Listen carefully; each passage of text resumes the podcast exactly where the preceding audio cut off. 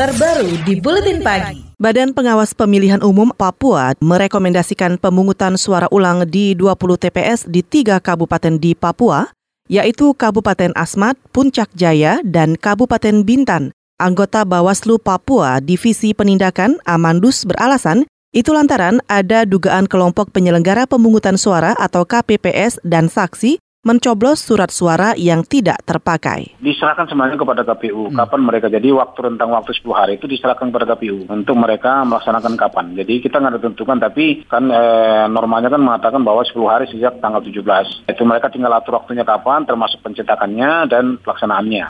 Anggota Bawaslu Papua Divisi Penindakan Amandus menambahkan, Selain di 20 TPS, pemilu susulan juga digelar di 1.100 TPS di wilayah itu. Sebabnya, sebagian besar karena distribusi logistik yang terlambat. Bawaslu Papua tidak menargetkan penyelesaian proses pemungutan suara susulan dan pemungutan ulang itu. Komisi Pemilihan Umum KPU Papua menggelar pemungutan suara susulan di lebih dari 1.100 tempat pemungutan suara di 9 kabupaten kota. Ini dilakukan sesuai rekomendasi Bawaslu Papua. Ketua KPU Papua Theodorus Kosai menjelaskan Pemilu susulan dilakukan lantaran adanya keterlambatan distribusi logistik. Sebabnya helikopter pengangkut logistik tak bisa mendarat lantaran cuaca buruk. Daerah-daerah yang menggelar pemilu susulan antara lain Kabupaten Asmat, Puncak Jaya, dan Kabupaten Bintan. Totalnya itu 1178 TPS tersebar di 9 kabupaten, kabupaten kota. Penyebab utamanya distribusi logistik. Distribusi logistiknya terlambat.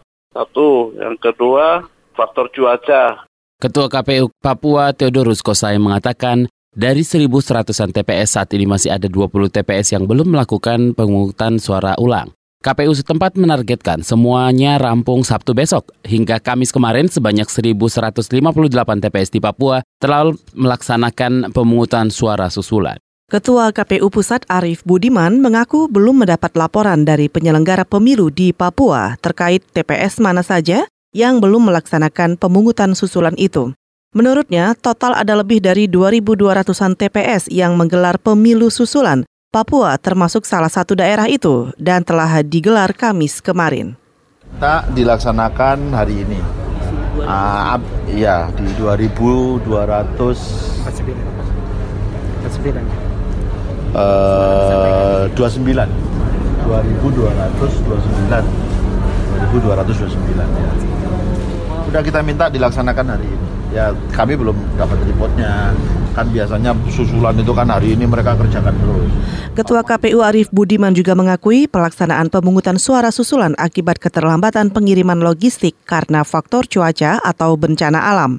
Arief juga meminta petugas KPPS menyelesaikan tugasnya untuk melakukan pemungutan suara susulan sebelum memberikan laporan ke KPU daerah maupun pusat.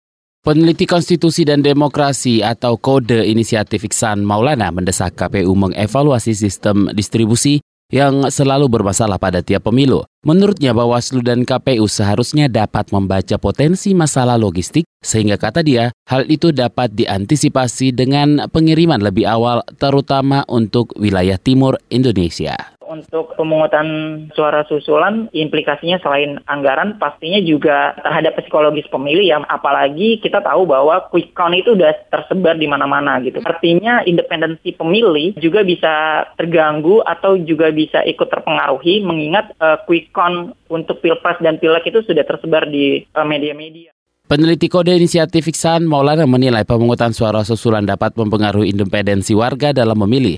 Sebab sejak Rabu malam hasil hitung cepat telah tersebar di media sosial maupun televisi. Sebelumnya, Badan Pengawas Pemilu Pusat menemukan sejumlah masalah saat pemilu serentak 17 April lalu.